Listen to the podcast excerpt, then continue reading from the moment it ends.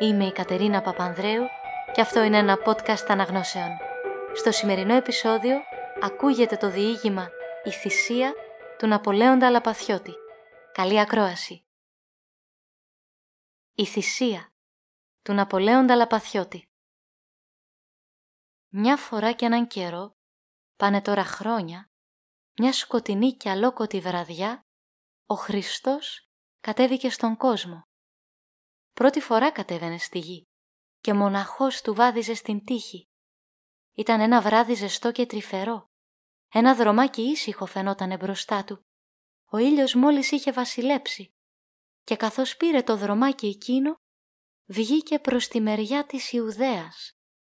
Φορούσε ρούχα ταπεινά και απλά και κουμπούσε μαλακά σε ένα κλαρί που μόλις το είχε κόψει μες στο δάσος. Δεν μπορούσε κανείς να τον γνωρίσει. Κανείς να τον γνωρίσει και από τίποτα, εξών από τα μεγάλα του τα μάτια που φέγγανε γλυκά μες στο σκοτάδι σαν δυο μεγάλα σιωπηλά φεγγάρια. Έμοιαζε τώρα σαν προσκυνητής από εκείνους που ξεκινάνε για τόπους μακρινούς και ζούνε διακονεύοντας στο δρόμο το ψωμί τους. Τα ρόδα τα νηξιάτικα μοσχοβολούσαν τώρα. Γύρω ήταν απλωμένη ησυχία. Τα άστρα φεγκοβολούσανε ψηλά με τα γλυκά τρεμουλιαστά τους φώτα. Κι έτσι που περπατούσε αφηρημένος, βυθισμένος πάντα μέσα στις σκέψεις του, είδε έξαφνα στο στρίψιμο του δρόμου ένα πλήθος άλλα φώτα που βαδίζανε και φτάσανε τώρα όλα μαζί σαν ένας μεγάλος αστερισμός. Τράβηξε τότε προς αυτά τα φώτα, μαντεύοντας πως ήμωνε σε κάποια πολιτεία. Και αληθινά εκεί, σε αυτό το μέρος, ήταν μια μεγάλη πολιτεία που καθώς πλησίαζε, μεγάλωνε και άρχιζε πια να ξεχωρίζει και τα σπίτια της. Ήταν όλα γύρω φωτισμένα και ήταν παντού ίδια φωταψία, σαν πως να γινόταν πανηγύρι. Ερχόταν όσο σήμωνε στα αυτιά του το βουητό και των ανθρώπων οι φωνές. Και όταν έφτασε ακόμα πιο σιμά, είδε να προβάλλουν από πέρα ένα πλήθος άνθρωποι που φώναζαν και βαστούσαν πέτρες και κοντάρια και αναμένους κόκκινους δαυλούς.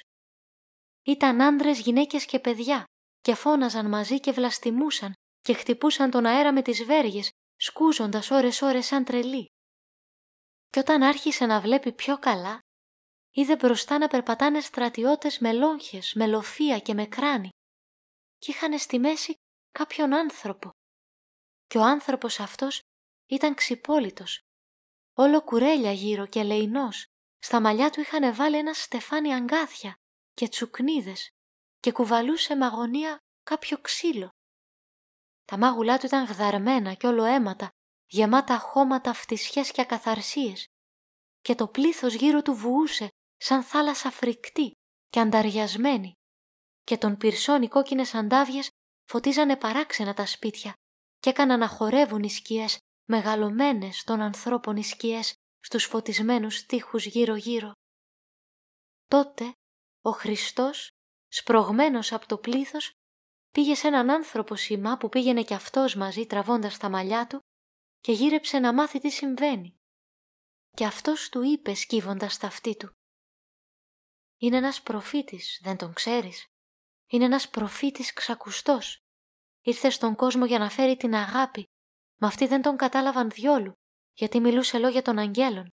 Και οι βασιλιάδες οι τρανοί τον φοβηθήκανε και δώσαν προσταγή να τον κρεμάσουν και τώρα πάνε για να τον κρεμάσουν».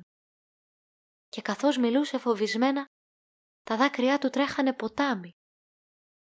Και ο Χριστός μπήκε τότε μέσα στο πλήθος και θέλησε να δεις στο πρόσωπό του και καθώς πήγαινε να στρίψει στη γωνία, μπόρεσε μια στιγμή και τον αντίκρισε και εκείνος τότε σήκωσε τα μάτια και τον κοίταξε και όλος ο κόσμος έσβησε τριγύρω και ο Χριστός τίποτα άλλο πια δεν έβλεπε παρά τα φοβερά εκείνα μάτια και μοιάζανε σαν δυο λιγμοί χαράς και λέγανε τα μάτια εκείνα τώρα: «Είμαστε το τραγούδι της αγάπης και το τραγούδι της αθανασίας και δεν υπάρχει τίποτε στον κόσμο, τίποτα άλλο παρά καλοσύνη, τίποτα άλλο παρά καλοσύνη». Και αυτά τα μάτια δεν έκλειναν ποτέ και έλαμπαν από το φως του μαρτυρίου. Και ο προφήτης σκόνταψε και τρέκλισε, γιατί και εκείνος γνώρισε τα μάτια του Χριστού και έπεσε χάμω με τα μούτρα μέσα στο χώμα.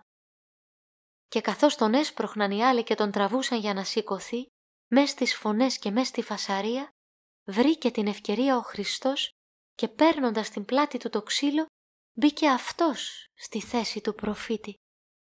Και επειδή κανένας δεν τον ήξερε, εμψυχωμένος από τη μέθη της θυσίας, τράβηξε ίσια για να σταυρωθεί.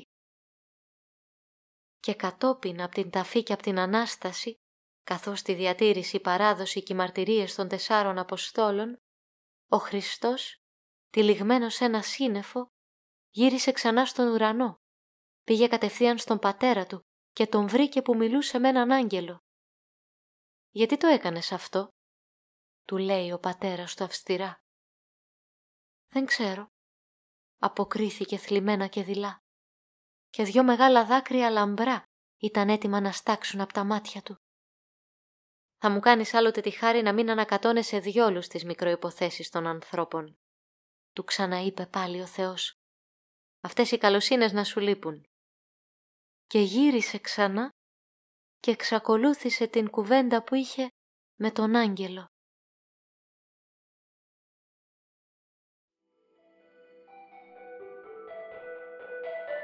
Ακούστηκε το διήγημα «Η θυσία» του Ναπολέοντα Λαπαθιώτη. Αφήγηση Κατερίνα Παπανδρέου.